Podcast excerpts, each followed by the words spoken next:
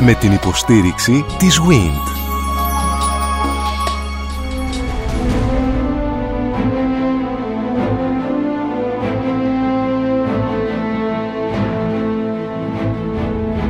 Γνωρίζοντας την Ακρόπολη.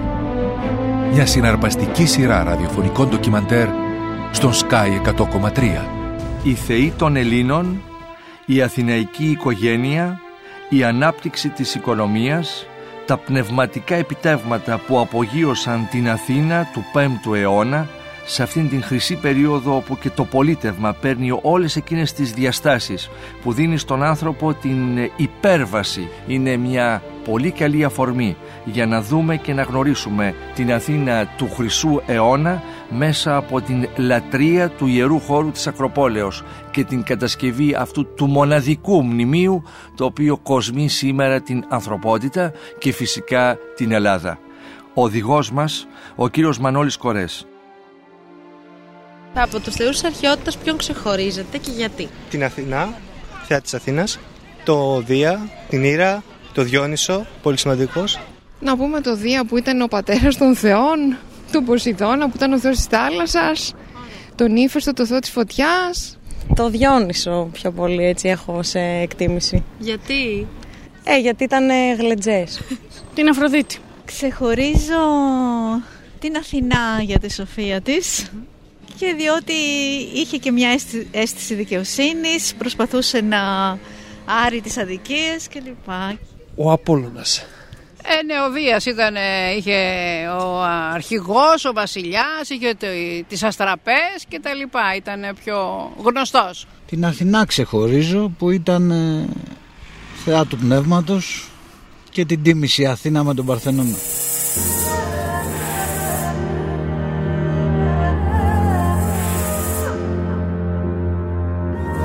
Πώς ήταν αυτή η λατρεία των Αθηναίων, τι έκαναν για να τιμήσουν τους θεούς τους; Ακόμη είναι όπως ε, παντού αλλού στην Ελλάδα. Δηλαδή οι Έλληνες γενικώς λατρεύουν ένα σύστημα θεοτήτων που αποτελεί εν μέρη κατά κύριον λόγο θα έλεγα λιγορική συμβολική αναφορά σε φυσικά φαινόμενα, φυσικές δυνάμεις αρχικά και εν συνεχεία σε κοινωνικά φαινόμενα και σε ανθρώπινες σχέσεις.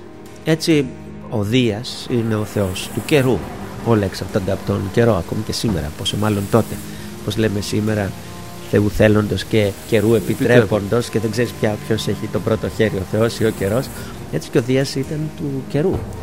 Και Γι' αυτό και τους κεραυνούς. Ε, βέβαια. Και σκεφτείτε πόσο κοντά είναι στον Βόνταν ή τον Όντιν της σκανδιναβικής και της γερμανικής μυθολογίας που είναι του καιρού ο Θεός. Είναι πάντα ο σπουδότερος Θεός. Και μετά είναι ο Ποσειδών αδερφός του που είναι της θάλασσας αλλά, αλλά και των σεισμών και η Ήρα που είναι η προστάτης του οίκου τα του οίκου. Και μετά έρχεται μια άλλη σειρά θεών που είναι οι κατιόντες των προηγουμένων. Η Αθηνά είναι κόρη του Διός είναι μια μαχητική θηλυκή θεότης που συνδυάζει αυτήν την θηλυκή χάρη αλλά με ένα απίστευτο σφρίγος πολεμική δύναμη και αργότερα της προσθέθηκε και η ιδιότητα της σοφίας και όλες οι άλλες θεότητες που εκφράζουν και τις ψυχολογικές πλευρές του ανθρώπου ή τις δραστηριότητες του ανθρώπου και όπως αυτά βρίσκονται σε διαλεκτική σχέση ανταγωνιστικά επαγγέλματα, ανταγωνιστικά συμφέροντα κλπ αυτά όλα βρίσκονται και στους ανταγωνισμούς των θεών όπως περιγράφονται μέσα από τη γνωστή και τόσο προσφυλή σε όλους ελληνική μυθολογία. Θα ήθελα κάτι περισσότερο για τα χαρακτηριστικά της λατρείας μια που είμαστε τόσο λεπτομερείς στα υπόλοιπα ζητήματα. Η λατρεία των θεών δεν είχε κάτι το δογματικό όπως είναι σήμερα στις εκκλησίες μας. Ούτε γινόταν μέσα σε εσωτερικούς χώρους όπως είναι σήμερα στις εκκλησίες μας. Αντιθέτως ήταν απλές τελετές με στοιχεία αυτοσχεδιασμού, δεν υπήρχε δηλαδή ένα αυστηρό τυπικό, τουλάχιστον στην αρχή. Είχαν και έντονο πειραματικό χαρακτήρα αυτές οι προσπάθειες.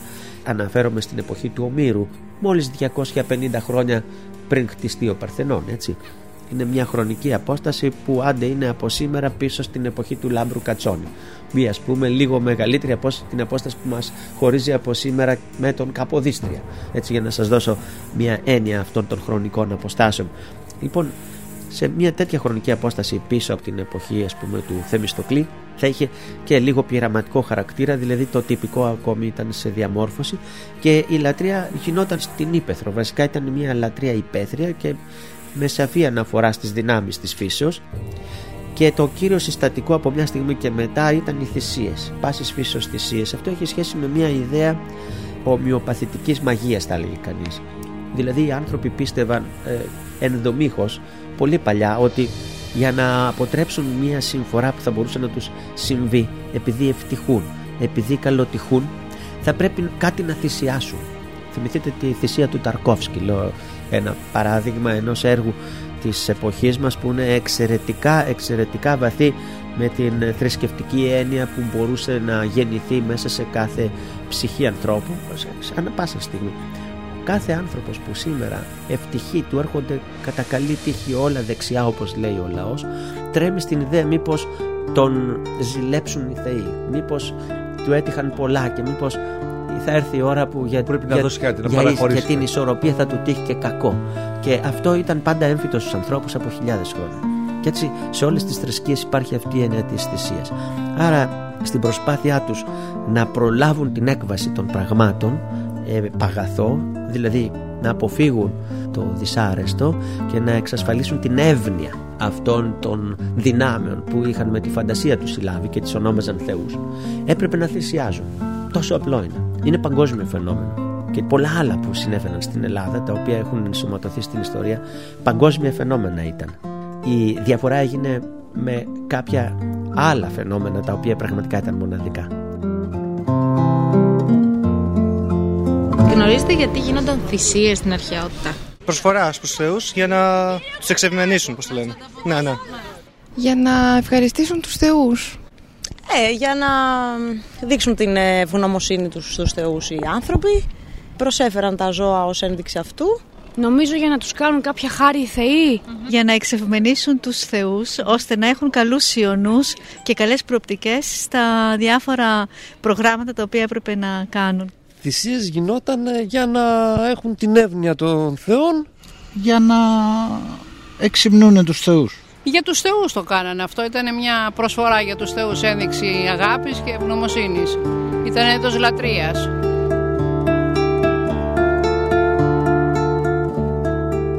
Υπάρχουν βομοί γύρω-γύρω στην πόλη. ή Βομοί έπρεπε να λοιπόν, ανέβουν κάπου ψηλά; παντού βομοί. Όπου μπορούσαν να φανταστούν ότι για κάποιον λόγο έκανε αισθητή την παρουσία της η θεϊκή δύναμη, υπήρχε και ένας βωμός.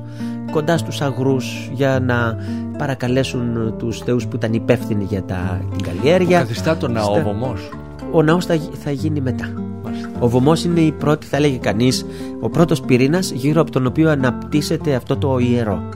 Το δεύτερο στοιχείο που έρχεται πολύ σύντομα να προσθεθεί στον βωμό είναι ο περίβολος, το τέμενος, έρκος ή αλλιώς ε, έχει διάφορα ονόματα. Και αυτό πολλές φορές ορίζεται με πολύ συμβολικά όρια. Δεν είναι καν να έχουν φυσική υπόσταση αυτά τα όρια.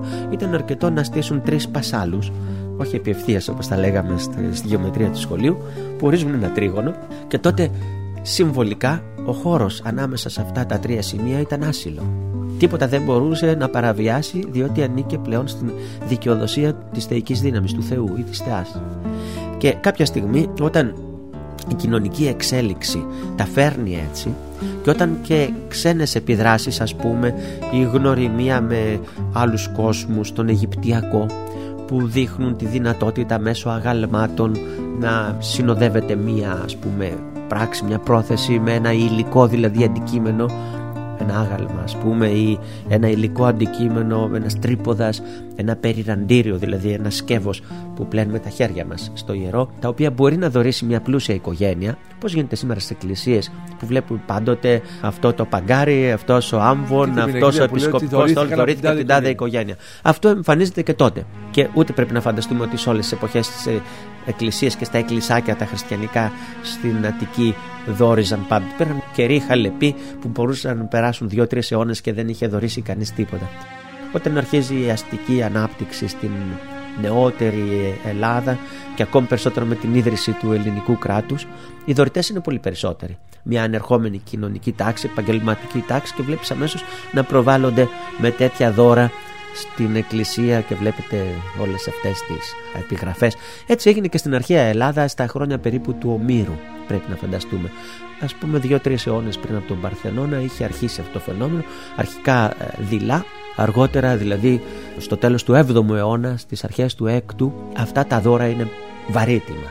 Είναι σαφές ότι η αστική τάξη έχει αναπτυχθεί, ο πληθυσμός γίνεται μεγαλύτερος, το οικονομικό προϊόν γίνεται πολλαπλάσιο από πριν, δεν είναι καν γραμμική ανάπτυξη, είναι μια ανάπτυξη αλματώδης και τότε ξαφνικά βλέπετε από το τίποτα, από τελείως ευτελή ιερά, ξαφνικά να ξεφυτρώνουν μέσα στο πουθενά θα λέει κανείς, μέσα στην Ήπεθρο με μεγάλη μαρμάρινη βωμή και αγάλματα τεράστια στημένα κοντά τους όπως το Σούνιο ένας σκούρος τρεις φορές μεγαλύτερος, δυο φορές μεγαλύτερος σε ανάστημα από έναν μπασκετμπολίστα περίπου που ζυγίζει τρεις τόνους το άγαλμα και η βάση άλλους δύο και που έρχεται από πολύ μακριά το υλικό και που θέλει αιγυπτιακή τεχνολογία για να γίνει, για να παραχθεί και για να μεταφερθεί. Αυτά είναι πλέον η περηφάνεια των ε, ισχυρών, των διοκτημών. Η αισθητική αντίληψη ε, αυτοκαλλιεργείται ή είναι εισαγόμενη ή επηρεαζόμενη. Στην αρχή είναι εισαγόμενη φυσικά, αλλά πολύ σύντομα αναπτύσσεται η ελληνική καλλιτεχνική γλώσσα. Πολύ σύντομα. Είναι τόσο δύσκολο να εντοπίσει κανείς ένα έργο που είναι αμυγός ξενικό από εκείνα τα πρώτα. Αλλά έτσι συμβαίνει κατά κανόνα με τις ανθρώπινες κοινωνίες, πάντοτε εισάγουν κάτι και πολύ σύντομα το αφομοιώνουν και του προσδίδουν δικά τους χαρακτηριστικά για να εκφράζουν τα δικά τους φυσικά ιδεώδη. Έτσι λοιπόν έχουμε τα πρώτα αγάλματα στα ιερά μετά από το τέμενος και βέβαια το βωμό που είναι το πρώτο. Για το βωμό θα κάνουμε μια παρένθεση. Δεν είναι μόνο βωμή, είναι ψυχνά και εσχάρες όπως τα λένε, ή ορίγματα ή χάσματα στη γη, όταν δεν απευθύνεται η λατρεία σε θεούς που κατοικούν στον ουρανό, αλλά σε χθόνιε θεότητε, το θυσιαστήριο, ας το πούμε έτσι. Και πώς εμφανίστηκε ο ναός αυτός; Όταν ξαφνικά κάποιο άγαλμα είναι λατρευτικό και αυτά είναι πάντοτε ξύλινα και όχι λίθινα, μαρμάρινα ή κάτι τέτοιο τον πρώτο καιρό, γεννάται η ανάγκη να στεγαστεί μέσα σε ένα κτίσμα προστατευτικό, το ναό. Και έτσι έχουμε τους πρώτους ναούς. Οι οποίοι με σχόλια χρονικά τοποθετούνται πότε, κύριε Κορέ. Ε, στα χρόνια του Ομήρου. Το Ομήρου. Δηλαδή το πολύ δύο αιώνες πριν από τον uh, Θεμιστοκλή. Δεν είναι πολύς χρόνος. Και αν σκεφτεί κανείς ότι αυτοί οι ναοί εκείνης της εποχής ήταν ευτελέστατα κτίσματα, δηλαδή πλήνθινη τείχη πάνω σε μια βάση από ξερολιθιά. Δάπεδο ακανόνιστο χώμα στο εσωτερικό η στέγη με ξύλα ακατέργαστα περίπου και μια χορτοσκεπή θα έλεγε κανείς επάνω, καλάμια, ψάθες κλπ. Θα θύμιζαν περίπου καταλήματα των ποιμένων που βλέπαμε καμιά φορά καθοδόν πριν από μερικές δεκαετίες, επιβιώματα των όψιμων ας πούμε χρόνων όμως πριν από την έλευση του μπετόν αρμέ και της σύγχρονης ευμάρειας. Έχει ενδιαφέρον σε σχέση πάντα με τα όσα ακολούθησαν, αλλά είναι και απορίας άξιων πως η πρώτη ναή ήταν τόσο απλοϊκή, για να δούμε δηλαδή την ανάπτυξη του πνεύματος μέσα σε κάποιους αιώνες. Τέτοια ήταν τα θρησκευτικά κτίρια. Πρέπει εδώ, επειδή νομίζω ο καθίστα απορεί, αν είναι δυνατόν λίγο καιρό πριν από τον Παρθενώνα τα πράγματα να ήταν τόσο ευτελή πρέπει να θυμίσω το εξής ότι στις ανθρώπινες κοινωνίες και στις ιστορικές γενικά εξελίξεις προηγούνται τα μεγάλα βήματα στον τομέα των άειλων επιτευμάτων και ακολουθούν με καθυστέρηση τα υλικά επιτεύγματα προηγούνται οι θεσμοί, προηγούνται καταστατικά επιτεύγματα, κατακτήσεις, δομικές κατακτήσεις και αν αυτά συντελεστούν τότε μέσω των οικονομικών βασικά και κοινωνικών επιπτώσεων που έχουν οι θεσμοί μπορεί να εξελιχθεί και ένα είδος αρχιτεκτονικής αν το απαιτεί η συγκεκριμένη κοινωνία. Σας θυμίζω ότι η Σπάρτη δεν έφτασε ποτέ στην ανάγκη να κατασκευάζει μαρμάρινους πολυτελείς ναούς όπως έγινε στην Αθήνα διότι είχαν και μια διαφορετική άποψη για τέτοια πράγματα. Τι είναι αυτό κύριε καθηγητά που τους οδηγεί σε αυτά τα άειλα επιτεύγματα, αυτή η αποθέωση του πνεύματος μέσα σε αυτή την τέχνη; Αυτό που λέγεται γενικώς η, η ανέλυξη του ελληνικού κόσμου ε, μετά από την ε, πτώση του μικυναϊκού κόσμου και μετά από μια περίοδο τεσσάρων περίπου αιώνων ύφεσης. Παρακμής όπως θέλετε να το πείτε διότι ο μικυναϊκός κόσμος ο οποίος πάλι έχει ως προηγούμενο του αλλού όμως στην Κρήτη τον μινοϊκό κόσμο έχουν ως τώρα αφήσει ίχνη μνημιακά την Γνωσό και μετά τις Μικίνες, την Τύρινθα και πολλά άλλα. Και στην Αθήνα η Ακρόπολη των Αθηνών εκείνη την εποχή είχε ένα παλάτι μικυναϊκό παρόμοιο με των Μικινών και τη Τύρινθα και τύχη επίσης Κυκλόπια κλπ. Αλλά ήταν μια εποχή σπουδαία, λαμπρή κλπ. στην οποία θα αναφερθούμε αργότερα. Ε, πρώτα όμως έχουμε ως αφετηρία βέβαια την καλά γνωστή Αθήνα των ιστορικών χρόνων της Μεγάλης Ακμής δηλαδή. Ε, λοιπόν, όλα αυτά κάποια στιγμή παρήκμασαν. Υπάρχουν διάφορες θεωρίες. Η μία είναι ο εσωτερική παρακμή, εσωτερική κρίση, ε, δυσλειτουργία κλπ. Και κατάπτωση Ναι. μετά τις Και κοινωνίες. Παρακμή ή άλλοι πιστεύουν σε μια βία εξωτερική ας το πούμε εισβολή. Αργότερα έπρεπε να επινοηθούν και μυθικές ας το πούμε ε, ε, ερμηνείες ας πούμε η κάθοδος των Ηρακλειδών, οι παλαιοί δηλαδή δικαιούχοι, οι απόγονοι του Ηρακλέους οι οποίοι ήταν αδικημένοι στην ε, κληρονομιά διότι ο Ηρακλής δεν έγινε ποτέ βασιλιάς ενώ ήταν ο Βριστέας είναι γνωστή και η μυθολογία γύρω Οι από μύθοι αυτό. περνούν εν πάση περιπτώσει, από γενναία σε γενναία. Περνούν έτσι, βέβαια δεν και είναι; συχνά δεν είναι καν, ε, δεν είναι καν έτοιμοι αποκρισταλωμένοι μύθοι αλλά είναι ε, ιδεολογικές κατασκευές που αναμορφώνονται και αναπροσδιορίζονται σύμφωνα με ερμηνείες αλλά και συμφέροντα του εκάστοτε παρόντος. Δηλαδή Μεταφέρουν αξίες όμως. μεταφέρουν αξίες αλλά και, ε, και συμφέροντα. Το μεγαλύτερο μέρος των μύθων έχει σχέση με τις διεκδικήσεις επί της γης. Ταξικό είναι αυτό το συμφέρον; Όχι ταξικό, δεν μπορούμε να πούμε καν εθνικό, διότι οι Έλληνες ήταν όλοι ένα έθνος. Απλώς δεν είχαν ακόμη καταλήξει να αποτελούν και ένα κράτος, όπου ένα κράτος είναι μια επικράτεια της οποίας κοινό ας το πούμε περιεχόμενο είναι ενιαία εθνική συνείδηση και ενιαία θρησκευτική συνείδηση όπως είναι στα εθνικά ας πούμε ε, μορφώματα του 19ου αιώνα Γαλλία, εθνικό κράτος κλπ είναι ωστόσο έθνος σε στιγμές ε, αυτογνωσίας αυτοαποκαλούνται όλοι οι Έλληνες Ελλήνων προμαχούντες τον 5ο αιώνα στο γράφει Αλλά ο κλείνουν Σιμονίδης όμως στην πόλη τους. αλλά στην όλοι οι πραγματικότητα Έλληνες είναι που- που κλεισμένοι έχουν ο τη καθένας δική στην τους πόλη τους ονομασία. και πολεμούν ο ένας εναντίον του άλλου. Αυτή είναι η, η Ελλάδα για πολύ καιρό. Δεν υπερβαίνει ας πούμε αυτή την μικρή δομική ομα- μονάδα που είναι η πόλη. Και από αυτή την άποψη δεν μπορούμε να πούμε ότι δεν είναι έθνος Απλώς δεν μπορεί να χρησι... είναι αναχρονιστική η χρησιμοποίηση αυτής της έννοιας που είναι νεότερη έννοια για τους αρχαίους αλλά είναι ένα έθνος χωρίς αμφιβολία ένα έθνος διότι έχουν μια κοινή γλώσσα, κοινές αξίες, κοινό θρησκευτικό σύστημα και συνήθιση ότι συν- όλοι ανήκουν σε ένα.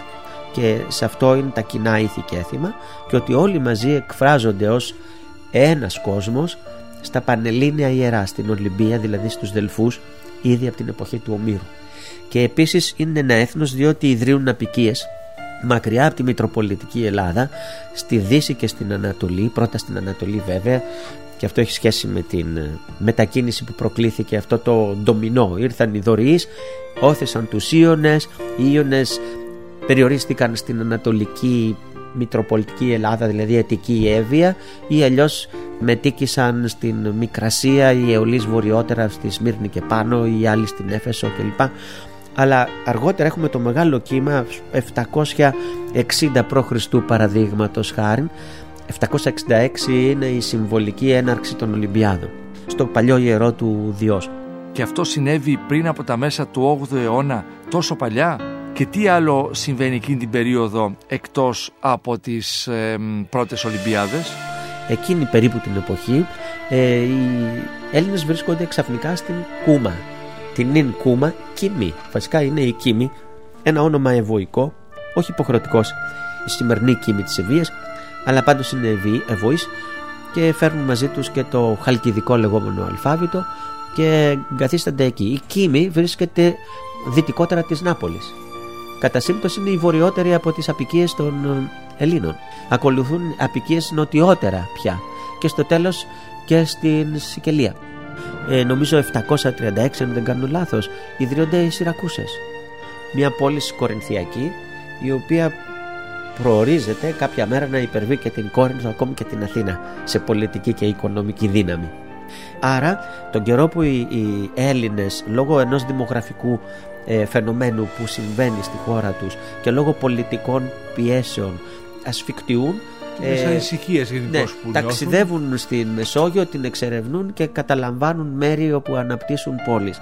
Τότε ακριβώς για πρώτη φορά νιώθουν την ανάγκη να ξαναδεθούν με θεσμούς πανελλήνιους Πριν που ζούσαν όλοι μαζί στριμωγμένοι στη Μητροπολιτική Ελλάδα, πολεμούσαν ένας εναντίον του άλλου, αλλά νιώθαν πάντοτε ότι είναι ένας κόσμος.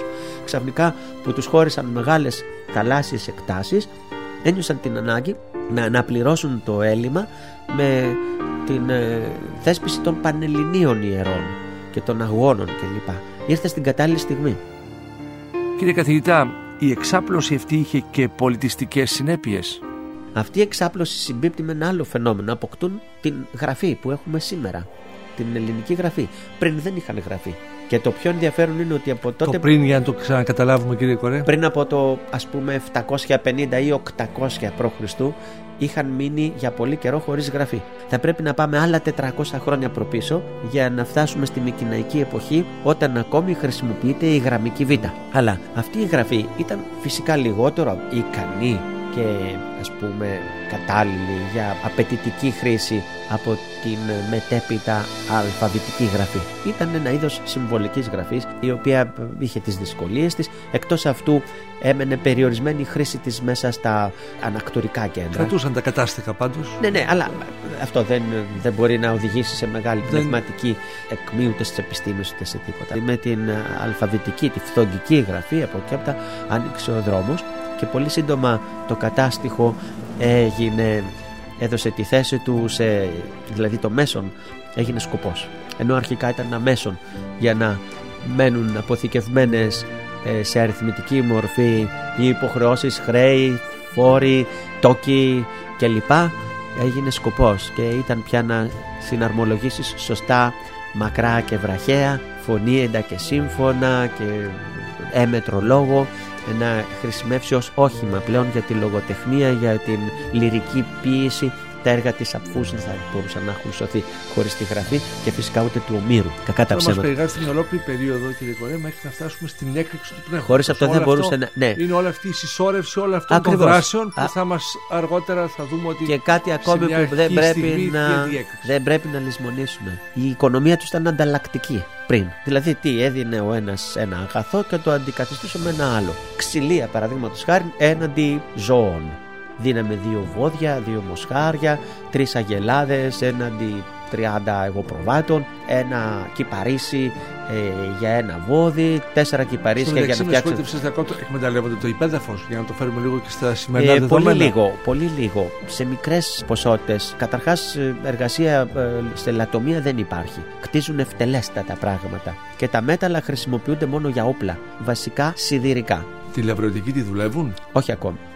Σε ποιο βαθμό νομίζετε ότι η τεχνολογία των μετάλλων επηρέασε τις φιλετικές ανακατονομές στον ελλαδικό χώρο κύριε καθηγητά; Πρέπει να πούμε ότι η εποχή που είχε προηγηθεί, η μεγάλη λαμπρή εποχή των ανακτόρων, ήταν η εποχή του Χαλκού. Είχε έναν πολιτισμό πολύ υψηλής στάθμης, ήταν, συνομιλούσε με τον Αιγυπτιακό πολιτισμό, ε, ένας υλικός πολιτισμός εξαιρετικός, με μεγάλη ευαισθησία για τα καλλιτεχνικά έργα, αλλά η τεχνολογία βασιζόταν στο Χαλκό. Και ξαφνικά έρχεται ο Σίδηρος. Και οι φορείς αυτού του νέου υλικού είναι άξεστοι από την περιοχή του Καυκάσου ή από κάποια γωνιά μεταξύ Θράκης και παλιάς Ελλάδος. η σχέση με την κάδο των δωριαίων. Ακριβώς.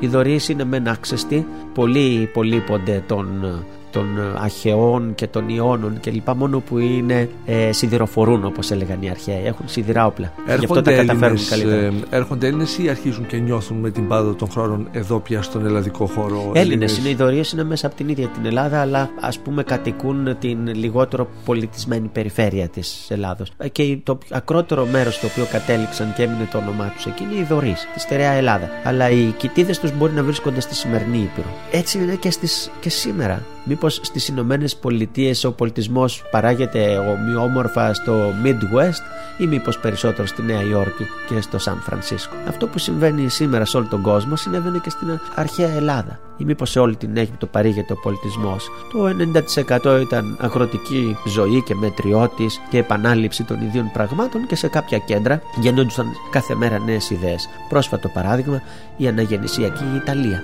και ούτω καθεξής. Έτσι λοιπόν δεν είναι, μη μας ξενεύει ότι υπήρχαν περιοχές όχι μεταξική ας πούμε καθυστέρηση αλλά γεωγραφική καθυστέρηση βασικά. Αυτές οι περιοχές όμως επειδή δεν έχουν να χάσουν και τίποτα οι κάτοικοι τους εκεί και καθώς είναι στην περιφέρεια πολύ ευκολότερα μετά αντικαθιστούν μια τεχνολογία με μια άλλη διότι δεν έχουν επενδύσει και πολλά. Να φέρω ένα παράδειγμα. Η Αγγλία κατασκευάζει το πρώτο σιδηροδρομικό δίκτυο. Ε, Επομένως έχει και έντονο πειραματικό χαρακτήρα και δεν είναι και το καλύτερο σιδηροδρομικό δίκτυο του κόσμου. Εάν η Γαλλία έρχεται αμέσως μετά, μπορεί εποφελούμενη από την πρόοδο που το μεταξύ συντελείται να έχει ένα καλύτερο δίκτυο και η Γερμανία αμέσως ακόμη καλύτερο. Και ξαφνικά το αγγλικό σιδηροδρομικό δίκτυο υστερεί έναντι του γερμανικού. Και αν ξαφνικά μια χώρα που απέκτησε πολύ πλούτο ξαφνικά από το πετρέλαιο και δεν είχε κανένα σιδηροδρομικό δίκτυο θελήσει τώρα να ετοιμάσει ένα, θα έχει το καλύτερο σιδηροδρομικό δίκτυο του κόσμου. Ενώ ο άλλος δεν μπορεί εύκολα να αντικαταστήσει κάτι στο οποίο έχουν επενδύσει τα πάντα και όλα λειτουργούν με τον παλαιό τρόπο. Κάπως έτσι. Η Αθήνα είναι η τελευταία η οποία έχει μαζέψει Όχι. όλα, όλα. Θα έρθω στο. Αυτή η αλληγορία έχει τη, ε,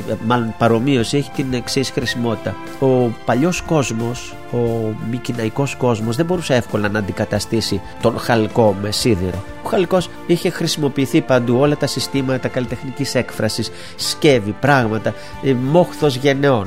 Οι άλλοι όμως οι οποίοι ερχόντουσαν τα καλύβια και ξαφνικά βλέπουν ότι υπάρχει και χαλκός και σίδηρος και είναι η στιγμή που θα εξοπλιστούν, περνάνε κατευθείαν στο σίδηρο. Και βλέπετε το μειονέκτημα γίνεται πλεονέκτημα, χωρίς πολλά πολλά καταφέρνουν να μπουν στην Πελοπόννησο, να διαλύσουν τις παλιές δυνάμεις και να γίνουν αυτοί κύριοι. Προκαλώντας όμως μια καθυστέρηση αιώνων, διότι δεν είναι σε θέση να παρακολουθήσουν και να αφομοιώσουν από τη μια στιγμή στην άλλη τα επιτεύγματα πολιτισμού και κουλτούρας γενικότερα. Έτσι λοιπόν χάνεται αυτός ο καιρός αλλά επαγαθώ διότι πρώτον βιολογικά ε, δυναμώνει πάλι το, το παλιό αίμα. Με Έλληνες που έρχονται από τα έλεγε κανείς ορεσίβιους ή άλλους και λοιπά πιο σκληρούς και λοιπά και κάποια στιγμή οργανώνουν ένα νέο κόσμο τον οποίο ήδη περιγράψαμε. Όλοι δηλαδή που ίδρυσαν τα πρώτα ιερά με τους βωμούς και λοιπά μιλούν πάντοτε την ελληνική όπως από τη μικυναϊκή εποχή. Δεν έχει αλλάξει αυτό σε τίποτα και σιγά σιγά αυτός ο νέος κόσμος, η νέα αστική τάξη αισθάνεται την ανάγκη να δημιουργήσει και παρελθόν και ιστορία και τίτλους ευγενίας για να είναι άξιοι πλέον συνεχιστές των Μικυναίων τους οποίους ας Επικαλούνται. Δηλαδή οι άνθρωποι αποκτούν σιγά σιγά μια νέα συνείδηση και αυτήν καλλιεργούν. Τέσσερις λοιπόν αιώνες μετά από αυτή την αναταραχή μέσα από, τη, από αυτόν τον ήσυχο κόσμο ησυχασμένο που ζει στην αφάνεια αναπηδάει αυτός ο νέος ελληνικός κόσμος. Αλλά ξανά έρχομαι σε αυτό που έλεγα πριν για την οικονομία την ανταλλακτική που δίναν ένα βόδι για να πάρουν ένα ξύλο κυπαρισιού και δύο αντιστοίχως για να φτιάξουν ένα κτίριο. Με αυτόν τον τρόπο δεν μπορεί κανείς να μεταφέρει τον πλούτο του αλλά με την ξαφνική επινόηση του νομίσματος ήταν πλέον μετατρέψιμος ο πλούτος σε ένα σύμβολο αξίας το οποίο είναι εύκολα μεταφερόμενο. Και έτσι ξαφνικά τα, μια τεράστια ποσότητα ξυλίας που δεν μπορεί να μεταφερθεί την ώρα που γίνεται ένας πόλεμος και χαλασμός, πριν θα έπρεπε δηλαδή κανείς να μαζέψει τα ρούχα του, να μπει στην πρώτη βάρκα και να φύγει. Τώρα τα παίρνει όλα μαζί μέσα σε ένα πουγγί, είναι νομίσματα και είναι σαν να μεταφέρει εκείνη τη στιγμή τα 100 κυπαρίσια ή τα 50 βόδια. Και έχει και παράξιση και αξία. galaxia, Ναι. Και αυτό λοιπόν η συναλλαγματική οικονομία, δηλαδή για πρώτη φορά και είναι η πρώτη φορά στον κόσμο που έχουμε νομίσματα, στη Λιδία αρχίζει αυτό λίγο πριν από το 600 και αμέσως μετά με ελάχιστη χρονική διαφορά στην Αίγινα. Και με, με διαφορά 5 ετών 10 ετών ακολουθούν όλες οι πόλεις. Αυτό έχει ως αποτέλεσμα την απογείωση της οικονομίας. Δηλαδή, ενώ το χρήμα είναι μέσον, το ίδιο καθ' αυτό δεν είναι ο σκοπός των συναλλαγών, είναι μέσον που εξυπηρετεί τις συναλλαγές. Θα μπορούσε να είναι απλώς γραμμάτια, να είναι ε, λέξεις και μια υπογραφή, να είναι ένα σύστημα πιστοτικό. Στο τέλος αυτό από μέσον γίνεται, αποκτά κάτι περισσότερο από την ιδιότητα του μέσου και γίνεται σκοπός. Και έχουμε πλέον μια, ε, το πιστοτικό σύστημα και μια τραπεζική ε, δομή και τις συνθήκες για περαιτέρω αύξηση του πληθυσμού λόγω της οικονομικής ανάπτυξης. Σε ποια χρονική σειρά συνέβησαν όλες αυτές οι πολιτισμικές επαναστάσεις; Αυτά συνέβησαν όλα μαζί. Δηλαδή μέσα σε ένα-δυο αιώνες έχουμε ξαφνικά νέο σύστημα γραφής ενώ η γραμμική β για δύο-τρεις αιώνες ήταν λησμονημένη, όλοι ήταν αναλφάβητοι. Έχουμε τις απικίες και τη συνείδηση ότι όλοι ανήκουν και έχουμε το, το, σύστημα πανελληνίων ιερών θεσμούς που ενώνουν συνειδησιακά όλους τους Έλληνες και το νόμισμα βέβαια που επιτρέπει συναλλαγές και έτσι περαιτέρω αύξηση των οικονομικών δραστηριοτήτων και έτσι ενώ σε εποχές υφέσεως ο πληθυσμός αυξάνει γραμμικά εκείνη την εποχή ο πληθυσμός αυξάνει με άλματα και αυτό σημαίνει αμέσως κινητοποίηση μηχανισμών και φαινομένων τα οποία κανονικά δεν συμβαίνουν. Οι Αθηναίοι πολίτες ασχολούνται με τα οικονομικά τους ή και αυτά τα έχουν Τελείως. αναθέσει πάλι Τελείως. στους, στους μόνο, ε, μόνο οι δούλους. πολύ πλούσιοι ε, μπορεί να έχουν έναν δούλο οικονομολόγο, θα λέγει κανείς, ο οποίος ασχολείται με αυτά, ή έχουν έναν ε, δούλο, ας πούμε, ειδήμονα σε μαθηματικά κλπ. Αν δεν μπορούν οι ίδιοι να τα καταφέρουν. Αλλιώς ασχολούνται με τα οικονομικά τους, αλλά ποτέ ε, δεν μπορούν να παραμελήσουν τις πολιτικές τους υποχρεώσεις, γιατί αλλιώς λιδωρούνται. Και άλλωστε, οι αποφάσεις που λαμβάνονται στο δημόσιο χώρο έχουν άμεσες επιπτώσεις στα συμφέροντά τους και τα υλικά και τα οικονομικά. Άρα θέλουν να αποφασίσουν για, για την Επομένως, τύχη τους. επομένως πρέπει να βρίσκονται ε, κατά εκείνον λόγο στο δημόσιο χώρο. Έφτασαν στο σημείο να αποδίδουν τόση σημασία στην άσκηση των πολιτικών δικαιωμάτων ώστε η Βουλή ψήφισε μέσα στον 5ο αιώνα νόμο ο οποίος προέβλεπε το εξής απίστευτο. Α, καταρχάς πρέπει να θυμίσω αυτό που είπα και πριν ότι έπρεπε δια της προσωπικής παρουσίας να βρίσκονται στην εκκλησία του Δήμου. Όλοι. Φυσική παρουσία. Οι πλούσιοι δεν είχαν πρόβλημα, εγκατέλειπαν το μαγαζί, ας το πούμε έτσι, τη βιοτεχνία τους ή το κτήμα και έμεναν εκεί οι εργάτες, οι δούλοι και η δουλειά προχωρούσε. Αλλά ο φτωχός που είχε μόνο έναν ή δύο δούλους, αν απουσίαζε από το πόστο του, θα ε, βίωνε μια ουσιώδη μείωση της παραγωγής και θα ήταν εις βάρος της οικονομίας του αυτό. Για αυτούς λοιπόν η πολιτεία στη στιγμή της μεγίστης ευαισθησίας για την άσκηση της δημοκρατίας πέρασε νόμο που έλεγε ότι όποιος είναι τόσο φτωχός ώστε η απουσία του από την ιδιωτική του εργασία θα έχει επιπτώσεις παίρνει επίδομα κανονική αμοιβή ισοδύναμη με αποζημίωση ημερήσιας απουσίας για να ασκεί τα δικαιώματά του στην εκκλησία του Δήμου. Αυτός ο νόμος είναι ακραίος, δεν έχει γίνει ούτε η σημερινή δημοκρατία. Βεβαίως, Μπορεί ναι, να το φανταστεί και. ναι, οι κάνει. ετεροδημότες παίρνουν άδεια για να σήμερα Να για να πάνε να παραψηφίσουν. ψηφίσουν ας πούμε κλπ. Έχει κάποια αναλογία αυτό. Εν πάση περιπτώσει έφτασε όμως μια στιγμή όταν παρακμάζει η πολιτική συνείδηση τον 4ο αιώνα π.Χ. να υπάρχουν πάμπολοι φτωχοί Αθηναίοι οι οποίοι απλώς δηλώνουν συνεχή συμμετοχή στην εκκλησία του Δήμου όπου ουσιαστικά υποαπασχολούν το σώμα Για να επωφεληθούν Απλώς τις για να, αποζημίες. για να παίρνουν ένα, ένα μεροκάματο και να μην βρίσκονται στο χωράφι τους κλπ. Και όταν αυτό συνέβη, πέρασε άλλος νόμος που καταργήθηκε το μέτρο. Αυτό ήταν η παρακμή όμως. Ποιο ήταν Ναι. το, το τέλος. Πάλι έχει σχέση με σημερινά πολιτικά φαινόμενα που ας πούμε μετά τον δεύτερο παγκόσμιο πόλεμο στη Δυτική Ευρώπη πέρασαν εντονότερα σοσιαλιστικά μέτρα τα οποία όταν φάνηκε τουλάχιστον έστω σε μια μερίδα του πληθυσμού ή των κρατούντων ότι ήταν υπερβολικά ή ότι είχαν οδηγήσει σε μια ας το πούμε λιγότερο ανεκτή κατάσταση άρχισαν σιγά σιγά να περιορίζονται δηλαδή παρόμοια φαινόμενα Κύριε καθηγητά, όλα ναι. αυτά που περιγράφετε τώρα ε, έχουν κάποια αναφορά σε μια ιδεολογική κοινωνική αντίληψη ή είναι η αποθέωση της λογικής; Ίσως την απάντηση να τη βρούμε στους αρχαίους. Δηλαδή ο Μεν Ηρόδοτος είπε κάτι που θα το μεταφέρω σε λίγο. Ο Αριστοτέλης είπε ότι αυτό είναι ένα σύστημα εξαιρετικό, ιδε- ιδεώδες, αλλά λειτουργεί με όχι πάρα πολλούς. Εννοούσε περίπου με 10.000 το πολύ. Δηλαδή πρέπει οι πολίτες να γνωρίζουν αλλήλους. Δηλαδή αυτό, εκείνο το σύστημα δεν μπορούσε να λειτουργήσει με ένα εκατομμύριο πολίτες. Θα έπρεπε πλέον να εκπροσωπούνται από τους βουλευτές αλλά ποτέ ένας του σημερινού τύπου βουλευτής πραγματικά να εκφράσει ανα πάσαν στιγμή την επιθυμία του καθενός πρέπει να παίρνει κάποιες πρωτοβουλίες κατά την ε, κρίση του και ερμηνεύοντας αυτό που ο ίδιος νομίζει ότι είναι η συνιστόσα των επιθυμιών των ψηφοφόρων του, εκείνων που τον ψήφισαν. Αυτό οδηγεί, όπως γνωρίζουμε όλοι, σε δυσαρμονίες και σε Παρερμηνίες. παρερμηνίες κλπ. Και σε ε, προβλήματα. Ο Αριστοτέλης λοιπόν τον τόνισε αυτό. Ένα άλλο όμως που είχε τονίσει ο Ηρόδοτος είναι το εξής ότι αυτή η χώρα διατηρεί αυτό το φρόνημα και αυτά τα ήθη και είναι ελεύθερη επειδή τραχή έδαφος γεννάει σκληρούς άντρες. Εννοούσε δηλαδή τα κακοτράχαλα εδάφη της ελληνικής γης τα οποία είναι φτωχά, δεν ε, παράγουν εντυπωσιακή σοδιά όταν τα καλλιεργείς, τα σκάβεις εκεί και είναι ολοπέτρες κλπ. Αλλά ακριβώς αυτή η προσπάθεια σκληραίνει τους ανθρώπους. Αν θέλουμε να προσθέσουμε και άλλα. Το δαιμόνιο το υλικό που το φέραμε εμείς στις μέρες μας.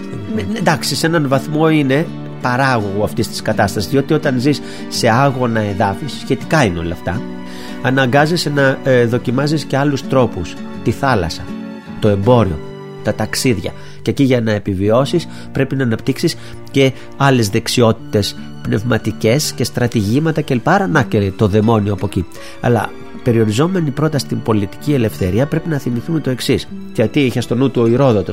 Γιατί ο Ηρόδοτο το είπε αφού είχε ταξιδέψει στη Μεσοποταμία και στην Αίγυπτο.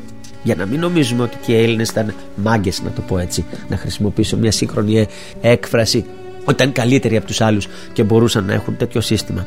Έτυχε να κατοικούν σε τέτοια εδάφη πολυσχηδής γη, βουνά ανάμεσα που πολλαπλασίαζαν τις αποστάσεις και θάλασσες παντού, νησιά, δηλαδή εδάφη που δεν προσφέρονταν για ένα κράτος οικουμενικό με ολοκληρωτικές δυνατότητες.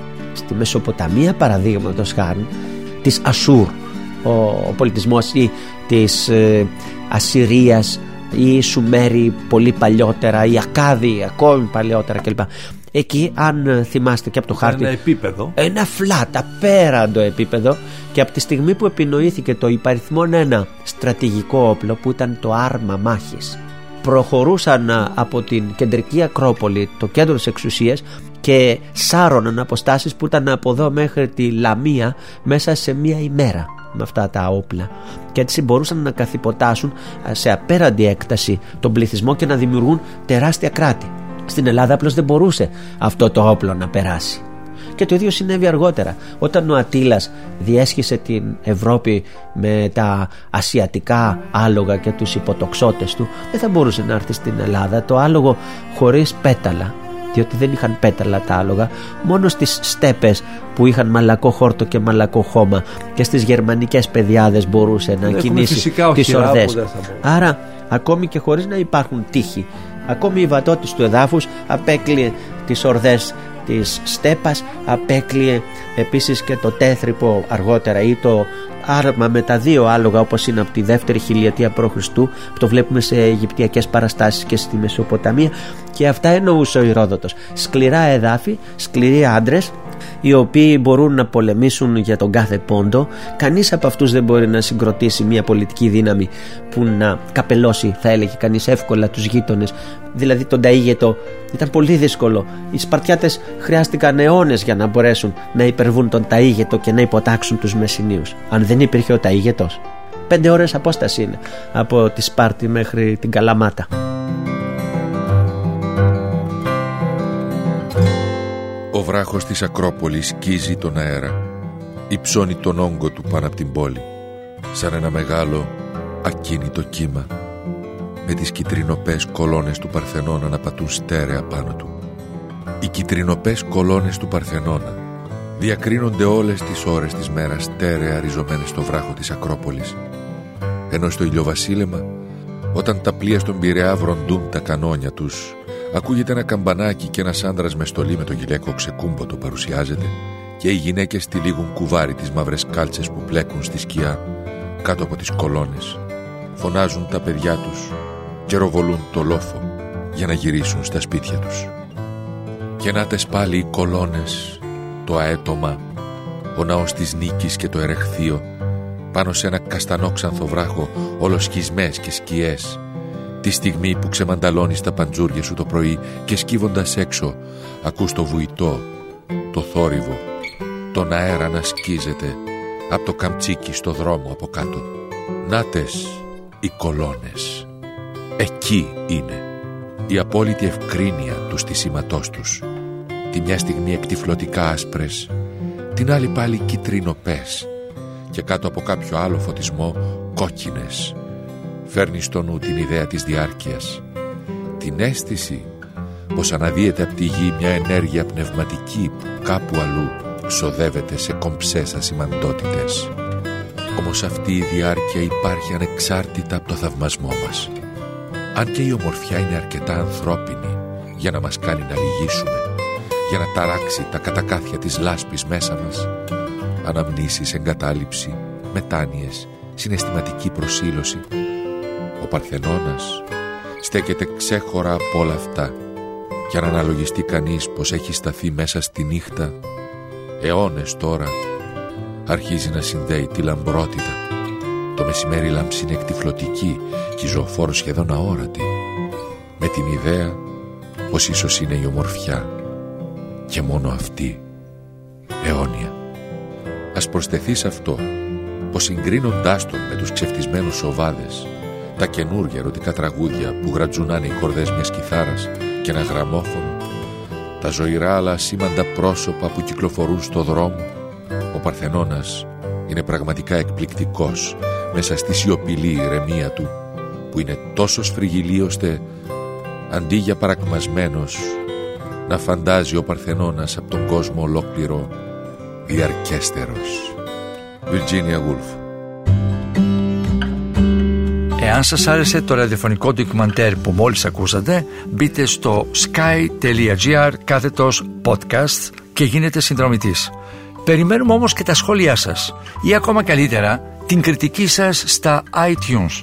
Η δική σας κριτική στα iTunes θα βοηθήσει και άλλους Έλληνες σε όλο τον κόσμο να ανακαλύψουν τα νέα podcast του Sky και να γνωρίσουν την ιστορία μας. Κυρίες και κύριοι, γεια σας. Με την υποστήριξη της WIND.